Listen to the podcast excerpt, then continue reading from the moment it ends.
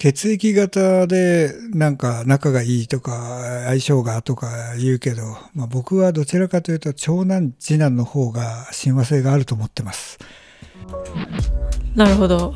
うん、なんかふと気づいた時に周り見渡したら血液型がどうこうとかいう以前に長男長女が多いなってもしくは一人っ子一人っ子って長女長男だもんね。うんで多いなっていうのは気づいたと。それその次に末っ子が多いと、うん、なんかそんな感じのあれだなと思いますけど。なるほど。でも私も言うたらもう長女が多いですね周りの友達は。まなちゃんが甘い上手なんじゃないですか。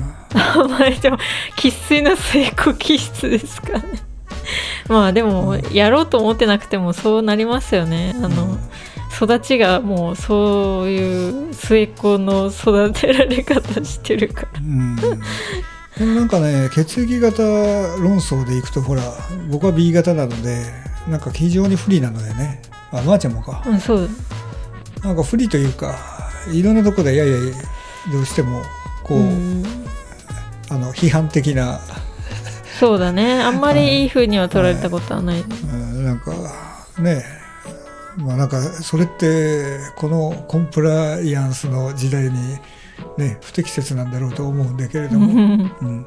まあ、ただそんなところをこう考えずに気にして見てみないと割と長男長女の人たちと仕事をしてるとか友達もそういう感じとかいうのが多いなっていうのをまあなんか昔からあ思ってるんですけど、うん、っていう、はい。まあ、何の話にも広がらないんですけど、ね、それにしてもさ大谷翔平さんすごかったね。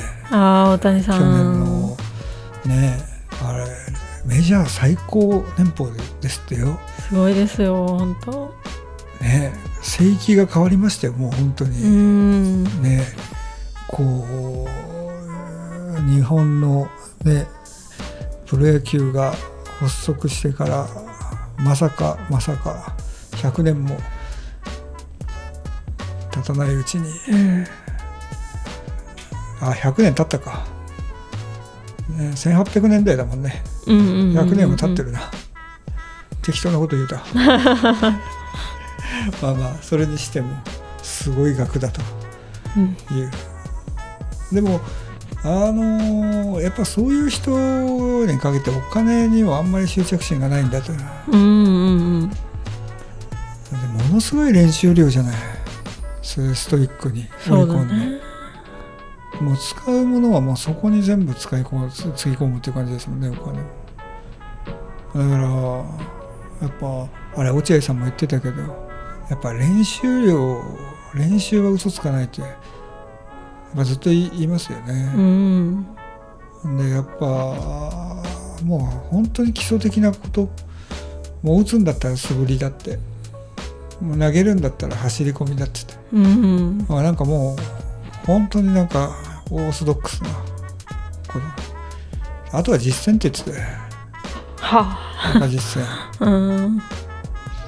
なんかそれはなんかもう本当実体験として自分たちも経験してきたらそう、うんうん、例えば音楽をやっててライブ1回やったら練習のまあ何百倍とは言わないけどさすげえグレードアップしてるんだよね。うんうん、あなんかそういうのはあるかなだから仕事も本番と捉えるならばどれだけ今イメージをしてきたかが大事でしょ。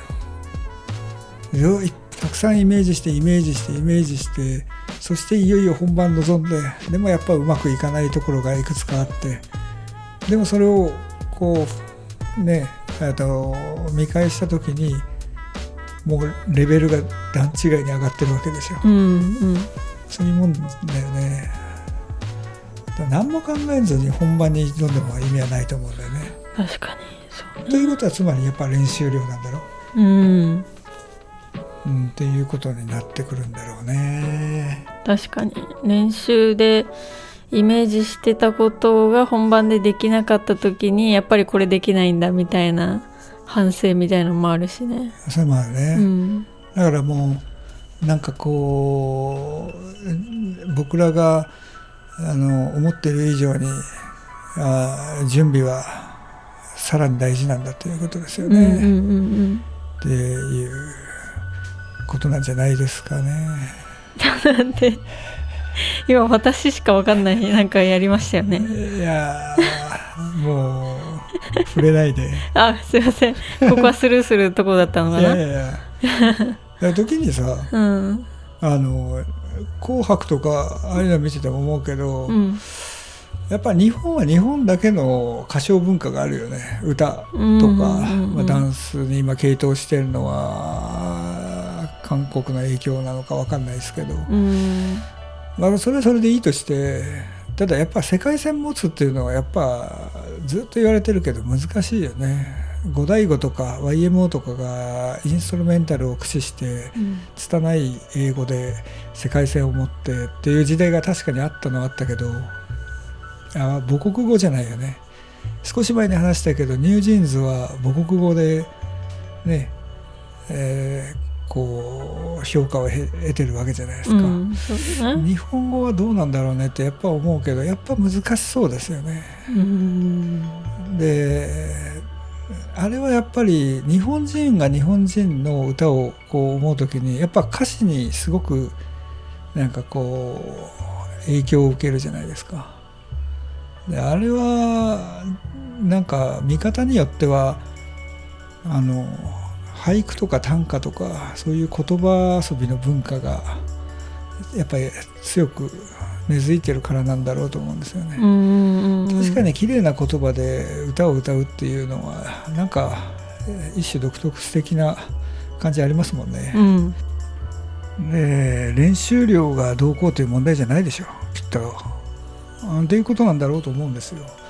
で僕らはやっぱりそのアートとか芸術とかそういったものをこうどんどん蓄積していってその表現の上に言葉が乗っかるっていうことなんでしょうきっと。うん。あだとするとたくさん海外とかの風景風俗文化みたいなものを見ないといけないんでしょでそれが偏るといけないですよね。変なバイアスがかかってで、まあ、ニューヨークが好きだって言っていやニューヨークだからいいから、まあ、確かに情報はいっぱいあって経済の中心であると、まあ、そういうことかもしれないけど一方で全くねこう先進国とはかけ離れたようなところにも自然の匂いやそこに根付いた文化があってそしてね荘厳な景色が広がっていてっていうこともあってそれで感化されるということもあるでしょう。なのでやっぱりこうまあもちろんその日本にもそういう場所はあると思うんですけどそういうことをたくさん入れていってうん。英知を築くというような感じの作業がとても大事なんじゃないだろうかとは最近ねよく思っててうん。コペンハーゲンに行きたい。コペンハーゲン行きたい。ベルリンコペンハーゲンまああーバース。はバースあのフランスの方ねフあランス南うん。南フランス。うん行きたいかなっていうふうに思って、まあ、ニューヨークはもちろんだけど、うん。行きたいとこいっぱいあるな。ね。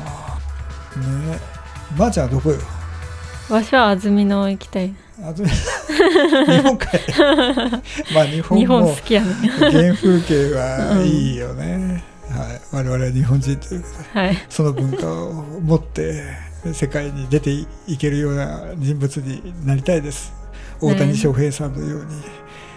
なりましょう。稼げないかもしれないけど。まあ無理か。無理じゃない